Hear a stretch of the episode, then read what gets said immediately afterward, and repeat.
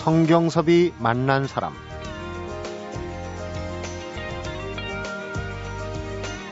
봄이와 햇빛 속에 꽃 피는 것 기특해라. 꽃나무에 붉고 흰꽃 피는 것 기특해라. 미당 서정주 시인은 꽃이 피는 걸 보고 이렇게 기특하다고 했습니다. 기특하다는 건 신통하다는 뜻이고요. 신통하다는 건 신기할 정도로 묘하다는 의미죠. 당연하고 자연스러운 것이 이토록 기특하다는 시인의 세상엔 기특한 일이 얼마나 많았을까 생각해 보게 되는데요. 오늘 하루 우리도 이런 열린 마음으로 지내보는 게 좋을 것 같습니다. 성경섭이 만난 사람 주말인 오늘은 김성수 문화평론가 또 장석주 시인이 함께하는 문화탐방과 인문학 카페로 만나보겠습니다. 문화평론가 김성수 씨 어서 오십시오. 안녕하세요. 김성수입니다. 정말 5월은 때이른 더위로 5월답지 않은 5월을 보냈는데 예. 이제 넝쿨 장미가 한창이에요. 6월이 됐습니다. 6월이 됐네요. 네.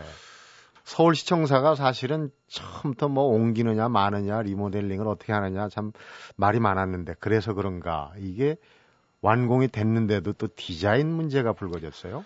아, 진짜 그 논란이 심합니다. 지금 아마 역대 한국 공공 건축물 중에서 가장 우여곡절이 많았던 건물로 이미 서울시청 세청사가 기록이 되어 있는데 거기에 덧붙여서 가장 또 논란이 많은 건물 중에 하나가 되지 않을까 이런 우려가 벌써 나오고 네. 있습니다. 이게 2006년에 오세훈 시장 취임 직후에 계획안이 나왔죠. 여섯 차례나 디자인이 바뀌었어요. 어. 그 뒤에 이제 2008년 6월 건축가 아이아크라는 회사의 대표죠. 6월 건축가의 안이 선정돼 가지고 건물이 착공됐는데 착공하면서도 참 많이 많았습니다. 뭐 옛 시청 건물을 갖다가 얼마나 그 살려놓느냐, 그걸 다 부시느냐, 뭐 어쩌고 저쩌고 말이 많았지 않습니까? 네. 그러다가 일단은 어, 가림막을 벗고 지금 모습을 드러냈는데요. 8월에 이제 완공을 앞두고 있는데 이 모습을 드러내니까 지금 또 논쟁이 벌어지고 있는 거예요. 눈에 조금 네. 낯선 거죠. 어떻게 보면. 이 거대한 유리벽이 곡선 물결을 이루고 있잖아요. 그러니까 아주 어떻게 저렇게 유리로 만들 수 있을까 하는 기술력에 감탄을 하면서 또 한편으로는 아니 너무 이 일제 시대 때 만들어진 이 그 구청사와 네. 음. 어울리지 않는다. 심지어는 이런 표현도 나오고 있어요. 구청사를 이렇게 뒤집어 싸, 그 먹으려고 하는 음. 그런 어떤 파도 같은 느낌이 든다. 어, 위태위태해 보인다. 안 좋은 이미지. 구청사가 이런 얘기가 또 나오고 있거든요. 그러니까 이게 이제 과연 서울을 대표하는 랜드마크가 될 수 있느냐 이런 얘기들도 나오고 있는 거고요. 네. 그리고 또 이 디자인이 논란이 벌어질 수밖에 없었던 것은 공공 건축물을 짓는 과정 프로세스가 완전 잘못돼 있기 때문이다. 이런 구조적 문제를 어, 뭐 없애지 않고는 아무리 디자인을 얘기해도 말짱 도루묵이 될 것이다. 음. 이런 지적까지 나오고 있어서 참 논란이 끊이지 않고 있습니다. 무슨 문제들이 주로 거론이 되고 있는지 하나하나 이제 뭐 디자인도 그렇고 또 과정도 얘기를 했는데 구체적으로 한번 어, 들어가 보도록 하겠습니다. 우선 디자인은 어떤 문제입니까? 예, 디자인에 있어서 과유불급이라고 하는 말을 많이들 합니다. 지나쳤다. 그렇죠. 예, 디자인을 하는 사람들이 늘 어, 빠지고 쉬운 유혹이 뭐냐면 정말 자기가 갖고 있는 모든 상상력과 또 모든 그 기술적인 가능성들을 집어넣어서 최첨단 건물을 만들어 보고 싶어 하거든요. 완전히 남들이 전혀 못 만드는 어떤 걸 만들어 보고 싶어 하죠.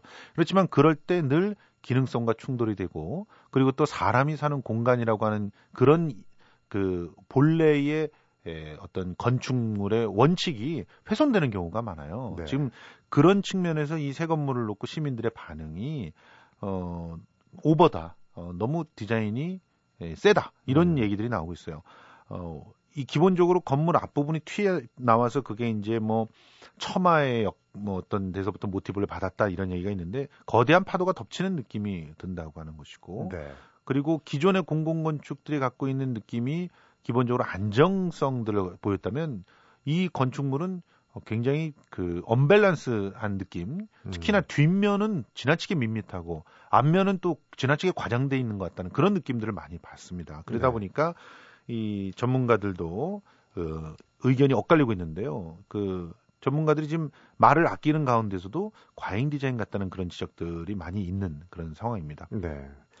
근데 이런 그 지적과 더불어서 이런 디자인의 문제가 어, 만약에 있다면 생길 수밖에 없었던 이유가 있었다. 그거를 뭐라고 얘기하냐면 턴키 방식으로 공공 건축물을 짓게 되는 이런 것 자체가 모든 문제의 출발점이라는 지적이에요. 이 한겨레 신문에서 이제 구본준 기자가 특히 이런 문제들을 갖고 그 기자 기사를 썼는데 네. 이 턴키 방식이라고 하는 게 건물의 설계 시공 감리를 한꺼번에 맡겨서 짓는 음. 방식이에요. 턴키라는 게 그러니까 문자 그대로 키를 네. 열쇠를 네. 돌리면 그냥 다, 다, 다 열려버리는 돼, 거죠. 다 되도록 하는 게 이제 턴키 아니에요. 그렇죠. 그래서 시공업체인 건설 회사가 건축가를 기용하는 어, 그런 스타일이에요.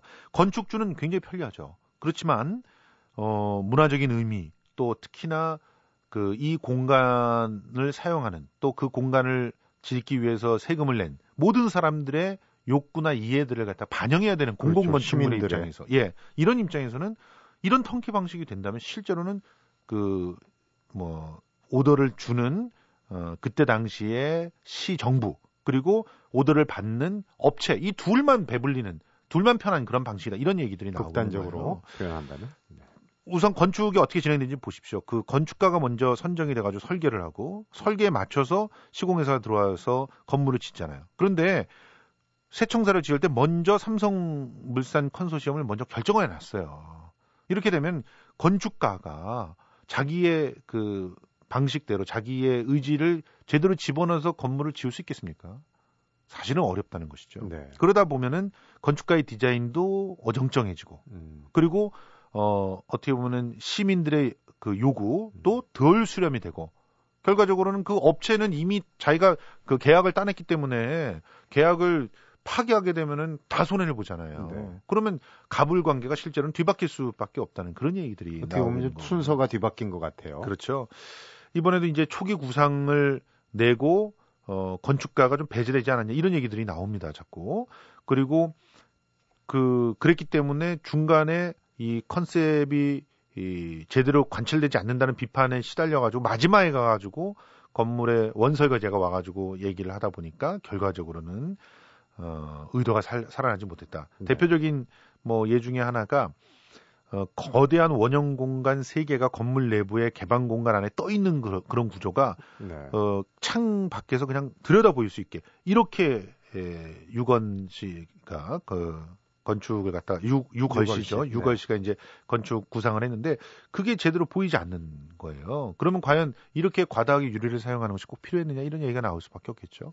아, 이 서울시 청사는 이제 뭐 찬반 논란도 많고 어떻게 보면 완공이 됐으니까 이미 지난 사안인데 예. 턴키 베이스 같은 방식 공공 건물에 적절할지 대안도 좀 생각해 볼 어, 때가 아닌가 싶은 생각. 지금 한겨레의 기사에 의하면 유걸 건축가 스스로가 이 디자인을 한 사람 스스로가 이 턴키 방식으로는 미래지향적인 가치를 담아내기 힘들다 이렇게 얘기를 하고 있다고 하고요. 네.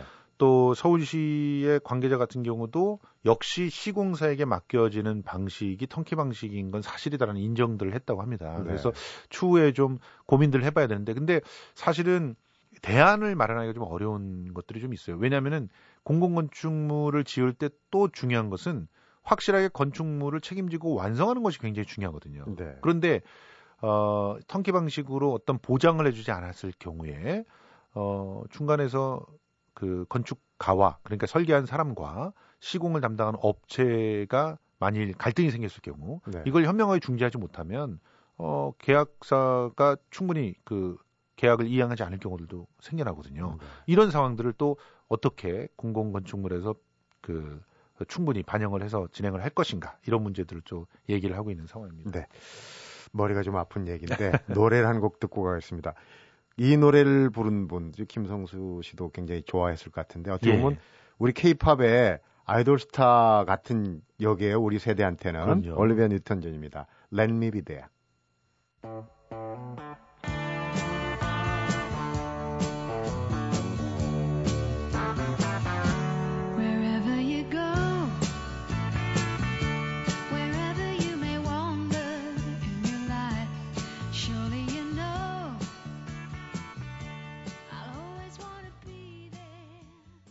네. 얼리비아 뉴튼 전의 Let Me Be There. 골치 아픈 얘기를 또 하나 해야 되겠어요. 예. 서울시와 관련된 서울시립미술관에서 얼마 전에 3월 달인가 KBS 경영학단이 연주에 하루 앞두고 취소하는 뭐 그 내용 때문에 그런 게 있었는데 서울시립미술관 개막 당일에 전시회가 전격 취소됐어요.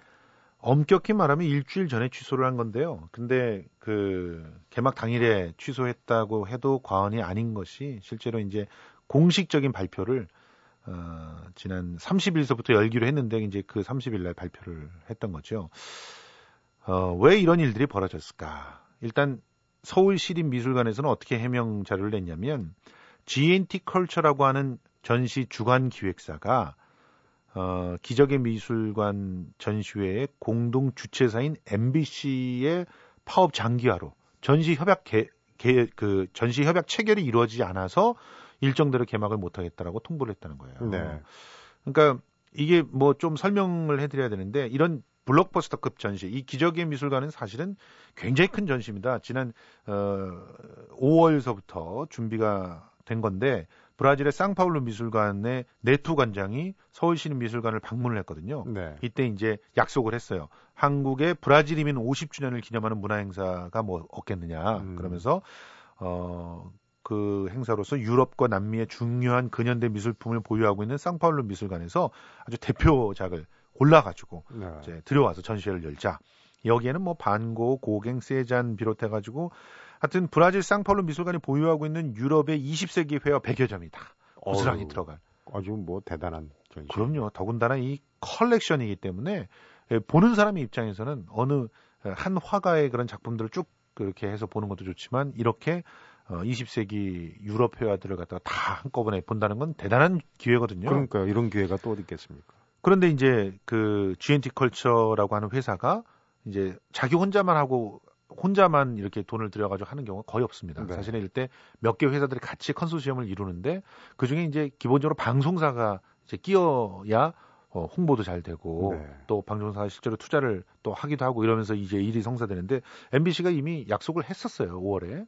그런데 파업이 생겼죠. 그리고 이 파업이 장기화되면서 파업이 장기화되고 있으니까 이걸 도장을 찍어주질 못하는 거죠. 네. 그러다 보니까 어 돈이 안 들어오고 홍보도 난항을 겪을 게 음. 뻔하게 보이는 상태에서 어 주관사는 일정을 연기해달라 이렇게 얘기한 거예요. 네. 근데 미술관은 일정 연기를 하게 되면은 줄줄이 이제 그다음부터 전시회들이 다 차질을 빚게 되지 그렇겠죠. 않습니까? 네. 그러니까 아예 전면 취소하고 Mapping the Realities라고 하는 대체 전시회를 준비해서 어, 올리게 됐다는 겁니다. 네.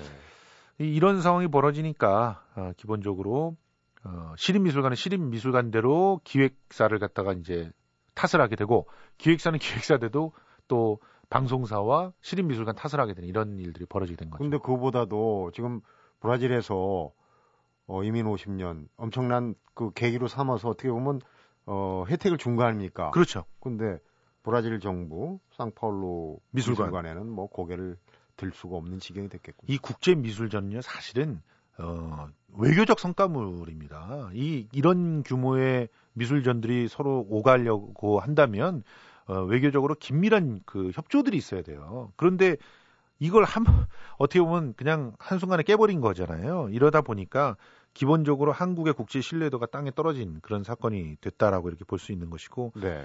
어, 특히 이제 이 판매 티켓 판매에도 돌입을 했던 상황에서 이제 엎어진 거기 때문에 음. 에, 더더욱 어, 문제가 되는 게 아닌가. 근데 이. 시립미술관이 서울시 시립미술관이 이렇게 장소만 빌려주고 뭐 이렇게 뒤에서 뭐만 챙기는 이런 그 전시 형태가 많은가요? 사실은 많죠.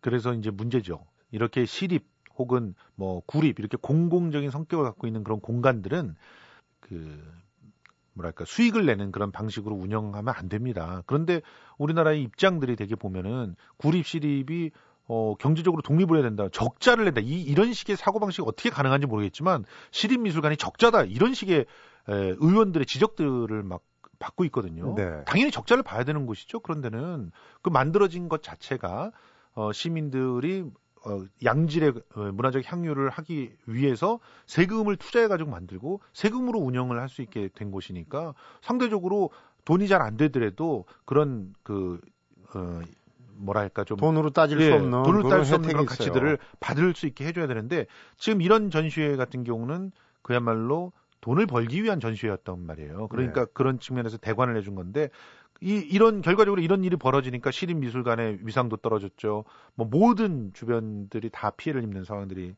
벌어지고 또 거기다 또 갑자기 대체할 전시를 급조하고 이런 일들이 벌어졌으니까 문제들이 있는 거라고 하는데요. 아무튼 어, 도시 만복판에 위치한 최고의 노른자위 이 장소의 미술관. 네, 덕수 옆에 있지 않습니까? 예, 그것에 맞는 어, 또 여름과 겨울에 예, 블록버스터 전시 이런 게 예, 일상적이었는데 좀 이런 상황 자체를 다시 한번 한번 검토해 봐야 될 그런 시기가 오지 않았나 이런 생각이 좀 듭니다. 네. 끝으로 조금 그 정보가 될 만한 볼만한 연극 하나 소개를 하고 마무리하면 어떨까 싶어요. 예, 6월 5일부터 재미난 연극 하나가 시작이 됩니다. 레바논 태생의 캐나다 작가죠. 와즈디 무아와드라고 하는 사람. 이 사람은 연출가도 겸하고 있는데요. 네. 그을린 사랑이라고 하는 작품이 굉장히 유명합니다. 이 작품은 이제 드니 빌레브 감독의 영화 그을린 사랑으로 먼저 이제 알려졌고요. 2011년에 예술 영화 최다 관객 동원을 기록하면서 화제를 모았던 작품인데 네. 어, 이 작품을 우리나라의 김동현 연출가가 어, 연출을 해서 서울 명동예술극장 무대에 올립니다. 네. 어, 얘기는 간단하게 소개해드리면 쌍둥이 남매인 시몬과 잔느가 있어요. 그들의 어머니 나왈의 유언을 듣기 위해서 공증인을 만나는데 공주인으로부터 어머니가 쓴 두 통의 편지를 받았는데 이 편지를 한 번도 본 적 없는 남자 형제하고 죽은 줄 알았던 아버지에게 전달하는 유언을 받는 거예요. 네. 이 남매는 정말 황당한 상황이 벌어졌죠. 그래서 어머니의 과거로 이 남매가 여행을 시작하게 됩니다. 네. 그러면서 어, 어떤 일들을 만나게 되는지 한 번쯤 관객들과 함께 찾아가 보면 어떨까요? 7월 어, 1일까지 관객들과 만날 예정이라는데 한 네. 번쯤 들러보십시오. 네. 오늘 문학의 소식 잘 들었습니다. 고맙습니다. 성경섭이 만난 사람 오늘은 김성수 문화평론가 또 장석주 시인이 함께하는 문화탐방과 인문학 카페로 만나보고 있는데요. 여기서 노래 한 곡 또 듣고 가겠습니다. 닐 세닥합니다. You mean everything to me.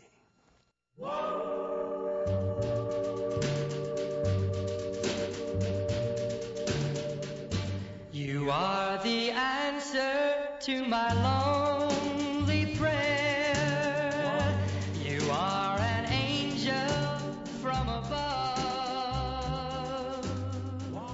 I was so lonely till you came.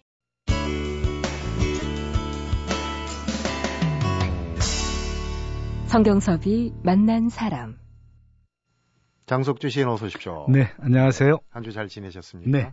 오늘 소개할 책은 장자의 얘기인데 장자 하면은 좀 긴장하게 돼요. 어려운 책이거든요. 예. 동양 고전 중에 고전이 있죠. 음.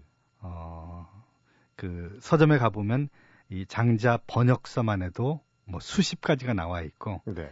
예, 장자를 해설한 책도 뭐 한 100종 넘게 나와 있, 거든요 네. 근데 이 책은 이제 그 이노라는 우리 학자가 아, 장자를 자기 나름으로 해설한 책 입니다. 네. 근데 그, 그 해설이 좀 재밌어가지고 음. 오늘 소개하려고 가지고 나왔습니다. 정확한 제목은 장자, 분방한 자연주의자의 우화라고 되어 있습니다. 네.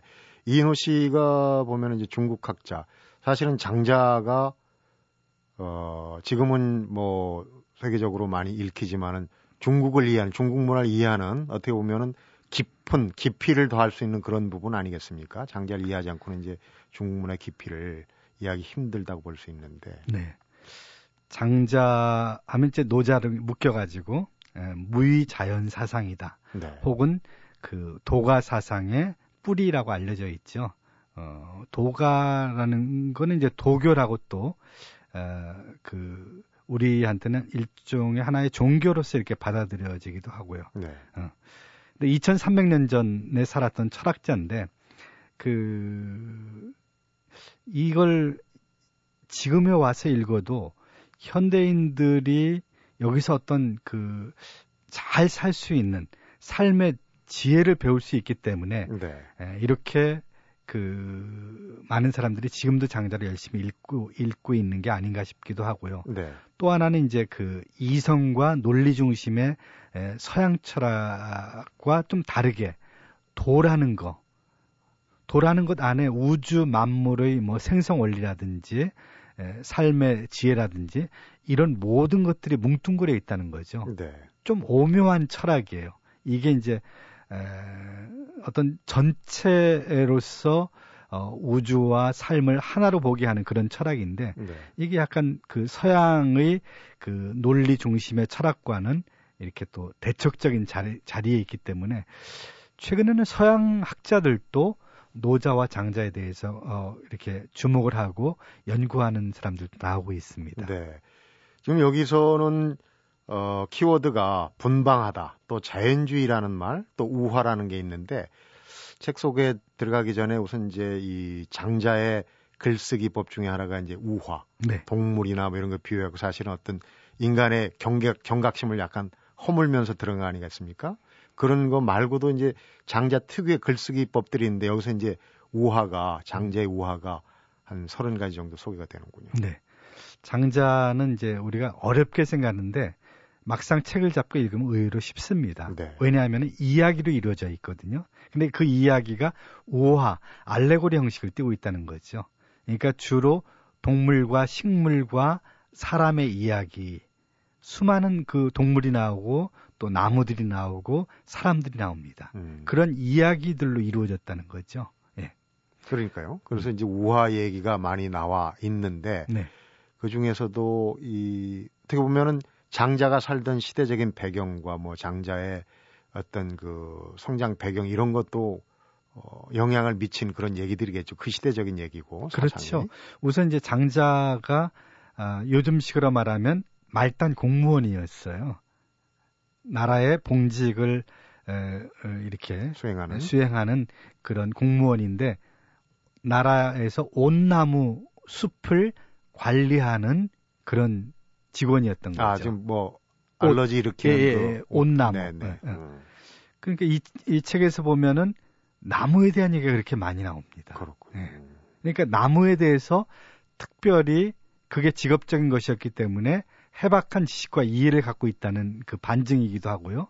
또 뭐 나비라든지 이런 또 곤충에 대한 이야기도 또 많이 나옵니다. 네. 그러니까 아, 그런 그 직업적인 것, 그 다음에 또 자연 속에 살았다는 것, 이런 것들 때문에 자연에 대한 이야기가 풍부하고 그런 것을 통해서 어떤 에, 삶의 지혜, 그걸 하나를 뭉뚱그려서 도라고 하는 도를 터득한 분이 아닌가라는 생각이 듭니다. 네, 도라는 건 또 하나의 방법이라는 뜻으로도 쓰이는데 네. 자연 얘기하다 보니까 이제 장자하면은 어, 뗄래 뗄수 없는 게 나비꿈 아니겠습니까? 이제 그렇죠. 그런 나비도 네. 그런 배경에서 나오는 거고. 그러니까 장자가 입만 열면 나비 얘기를 했거든요. 아. 어. 그러니까 그 당시 장자의 또 하나의 별칭이 예, 나비 선생이에요. 네. 예, 나비 얘기를 많이 했다. 그게 이제 호전몽이라는 음, 그 우화로 알려져 있는데, 그러니까 장자가 낮잠을 자다가 나비가 되어서 꽃과 꽃 사이를 날아다니는 꿈을 꾸었거든요. 네. 그 꿈을 꾸다가 갑자기 꿈에서 깨어났는데 그 깨어난 순간 어 장자가 나비 꿈을 꾸는 것인지 혹은 나비가 장자 꿈을 꾸는 것인지 약간 그런 꿈과 현실의 경계 속에서 약간 몽환적인 상태에 있, 네. 었던 거예요. 음. 그런 이야기를 하는 거거든요. 그러니까 거기서 이제 꿈과 현실의 경계 속에서 어, 어떤 그 삶의 기쁨을 이렇게 찾는 그런 그러니까 현실의 어떤 그 압박이라든지 이런 것에서 벗어난 어, 일종의 무중력 상태인 거죠. 네. 네, 그런 이야기를 이제 호전몽에서 하고 있습니다. 우화라는 게 어, 어디서 이제 인용이 되고 막 하다 보면은 여기서 많이 어, 보던 건데 듣던 건데 하다 보면 이게 이제 이소부할 수도 있고 장자우할 수도 있어요. 이제 우화 얘기는 좀 더 어, 거꾸로 한번 얘기를 진행해 보겠습니다. 이 우화 얘기도 우화 얘기지만 부록에 음. 아주 흥미로운 부분이 있어요. 장자가 아인슈타인을 만난다면 이게 대담 형식으로 아인슈타인하고 장자의 에, 대담을 그 역사적으로 만날 수는 없는 분이지만은 정리를 해놨단 말이에요 부록에 그래서 장자와 매트릭스 매트릭스 같은 경우는 예전에 우리가 어 철학적으로 철학자들이 어 들여다본 매트릭스 얘기도 하고 그랬는데 네. 그 부분이 우선 흥미스럽더라고요. 네, 이거는 이제 순전히 그 이 책의 저자인 이인호 씨의 발상인 거죠. 네. 그러니까 가상 대담을 한 겁니다. 그러니까 한 자리에 에, 아인슈타인이라는 과학자를 불러들이고 또 어, 장자라는 동양 철학자를 불러들여서 이 이인호 씨가 두 사람을 대담을 시킨 이야기예요. 음, 그러니까 가상대 가, 아, 가상 대담인 거죠. 네. 근데 이제 이 발상은 뭔가 하면은 그 이제 아인슈타인 하면 이제 상대성 이론을 제기해서 어떤 우주의 비밀을 풀어놓은 과학자 아닙니까? 네. 근데 이런 에, 아인슈타인이 20세기에 와서 어, 우주의 어떤 비밀을 과학적으로 풀어냈는데 이게 이미 장자는 이미 그것들을 다 알고 있었고 그걸 장자라는 책에서 다 얘기를 했다는 거죠. 네. 그런 가상하에서 에, 에, 두 동양의 철학자와 어, 서양의 과학자를 불러들여서 아주 재미있게 음. 서로 이렇게 이야기를 주고받는 그 중에 이제 하나가 그 우주에 있는 그 에너지 불변의 법칙 그게 이제 상대성 이론에서 제일 역학이라고 하는데 네. 제일 역학 법칙 근데 그런 얘기가 어, 이미 장자가 그런 얘기를 했다라고 주장을 하고 있어요. 그 네. 뭔가면은 어, 나무가 불에 타서 재가 되, 되지만 그것이 영원히 변하지 않는다 이런 얘기가 나오거든요. 네. 그러니까 어, 물질이 에너지로 변하지만 그 에너지의 총량은 우주 안에 그대로 있다는 얘기죠. 네. 그러니까 그런 면에서 그 아인슈타인의 주장이나 아, 장자의 에, 얘기나 다 상통한다는 얘기인 그러니까 거죠. 금세기에 그 발견된 우주 에너지 불변의 그 엔트로피죠. 네. 그게 어, 2300년 전에 장자는 그걸 꿰뚫어서 봤다는 얘기죠. 음, 네. 그러니까 설득력은 있어요. 네. 그러니까 지금 뭐 어, 과학적인 기호나 이론을 얘기하기 전에 들여다보는 그 근본적인 거는 같거든요. 네. 그런 차원에서. 그러니까 뭐 그 물리학이나 양자역학이나 분자생물학 같은 것들을 장자가 물론 공부했을 리 없지만은 음. 이미 어떤 철학적인 그런 그 직관력을 가지고 그런 우주 만물의 생성과 그 물질의 어떤 원리를 깨닫고 있었다는 거죠. 네. 네. 네, 다시 우화로 돌아가 보도록 하겠습니다. 장자는 참 일반인들이 상상하기 어려운 그런 상황을 만들어내는 일화도 갖고 있어요. 아내가 죽었는데 젓가락 장단으로 노래를 불렀다 이런 일화도 있고 독특한 네. 분이에요. 그렇죠. 보통 우리가 생각할 때 아내가 어, 세상을 떠났다면 굉장히 슬퍼하고 어, 고글하고 눈물을 흘릴 텐데 네. 그 이제 문상을 많이 왔을 거 아닙니까? 장자의 그 어, 부인이 죽었다고 이렇게 세상에 알려지니까. 근데 와서 보니까 장자가 아, 장단을 맞추면서 노래를 부르고 있는 거예요. 네. 사람들이 기이하게 여긴 거죠. 근데 장자가 왜 제자들이 이제 왜 그렇게 노래를 하십니까? 그랬더니 어, 그러니까 여기에서 장자의 철학이 나타나는 거죠. 네. 그러니까 삶이나 죽음이나 다 한 가지라는 거죠. 그러니까 자기 아내가 삶이라는 것을 기라는 에너지를 얻어서 삶을 얻다가 다시 삶 이전의 상태, 없던 상태로 돌아갔다는 거죠. 그러니까 하나도 슬퍼할 일이 아니다라는 얘기죠. 네. 그러니까 오히려 살아서 여러 가지 뭐 그 가난 때문에 고생을 하고 또 여러 가지 예, 어떤 괴로움 속에 있었는데 그런 것으로부터 벗어났다는 점에서 그것은 축하할 만한 일이 아닌가 음. 이런 생각. 그러니까 장자의 어떤 부분에 보면 삶이 죽음이고 죽음이 곧 삶이다. 뭐 이런. 네. 그러니까 삶과 죽음의 경계를 간단히 뛰어넘는 이런 내용들이 나오거든요. 음. 그리고 이제 실제로 본인 스스로 죽음에 이르러 이르, 직전에 이르렀을 때 제자들이 에, 호화스러운 관을 만들고 아주 성대한 장례를 이렇게 계획을 했는데 그런 것들을 다 물리치죠. 네. 네. 그래서 그냥 조용히 가서 묻어라라고 음. 얘기를 하는 거죠. 본인한테도 네. 적용시켰다는 얘기는 그게 바로 이제 본인 추구한 진리와 본인의 그 믿음과 일치가 됐다는 얘기예요. 그렇죠. 어, 혹시 장신이 그 이 책을 읽으면서 그 우화라는 게 그렇습니다. 이 더더구나 이제 내 입장에 비춰볼 때 더 와 닿는 게 있거든요. 서른 가지의 우화 중에서 네. 나한테 더 와 닿고 좀 소개시켜주고 싶은 저는 이제 비움이라는 측면에서 빈배 이야기가 나오거든요. 빈배. 예. 네. 그러니까 이제 내가 강을 이렇게 거슬러 올라가는데 배가 와서 부닥친다면은 굉장히 화를 낼 거란 말이죠. 네. 왜, 에, 그, 제대로 배를 운행하지 못해서 배에 부닥쳤는가. 그 사람이 있다면. 네. 근데 만약에 빈 배가 와서 부닥쳤다면은 화낼 일이 없다는 거죠. 네. 화낼 까닭이 없는 거죠. 그렇죠. 네.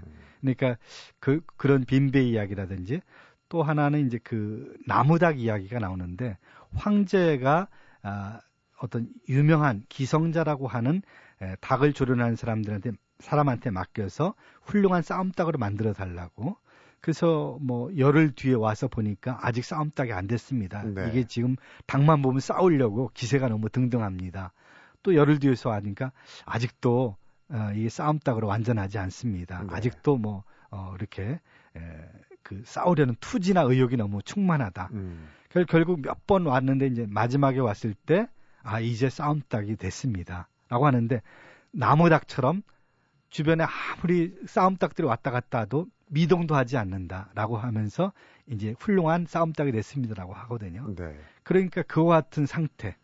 그러니까 모든 욕망, 세상에 대한 그 뭐 이기려는 욕망이든지 부귀를 얻으려는 욕망이든지 이런 것들을 완전히 비웠을 때 사람이 와, 완전해질 수 있다는 얘기죠. 네. 그러니까 이런 비움의 그 철학을 얘기해주는 빈배 이야기라든지 싸움닭이 나무닭과 같은 상태가 되었을 때가 최고의 상태라고 하는 이런 이야기가 저는 특별히 더 감명 깊게 다가왔습니다. 그렇군요.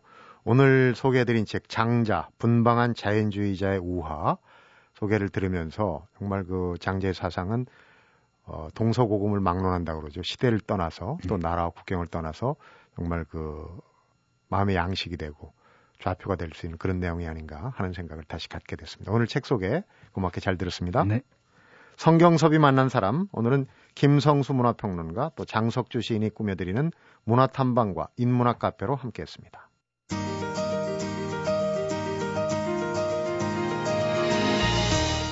장자와 연관돼서 기억나는 얘기가 하나 있습니다. 아침밖에 못 사는 버섯은 저녁이 있다는 사실을 모르고 또 여름에만 사는 쓰름매미는 봄, 가을이 있다는 사실 모른다는 얘기인데요. 시간이 비교적 여유로운 주말인 오늘 아침만이 아닌 저녁 때까지 또 여름만이 아닌 봄과 가을을 사유해보는 시간 가져보는 것도 좋을 것 같습니다. 성경섭이 만난 사람 오늘은 여기서 인사드리겠습니다.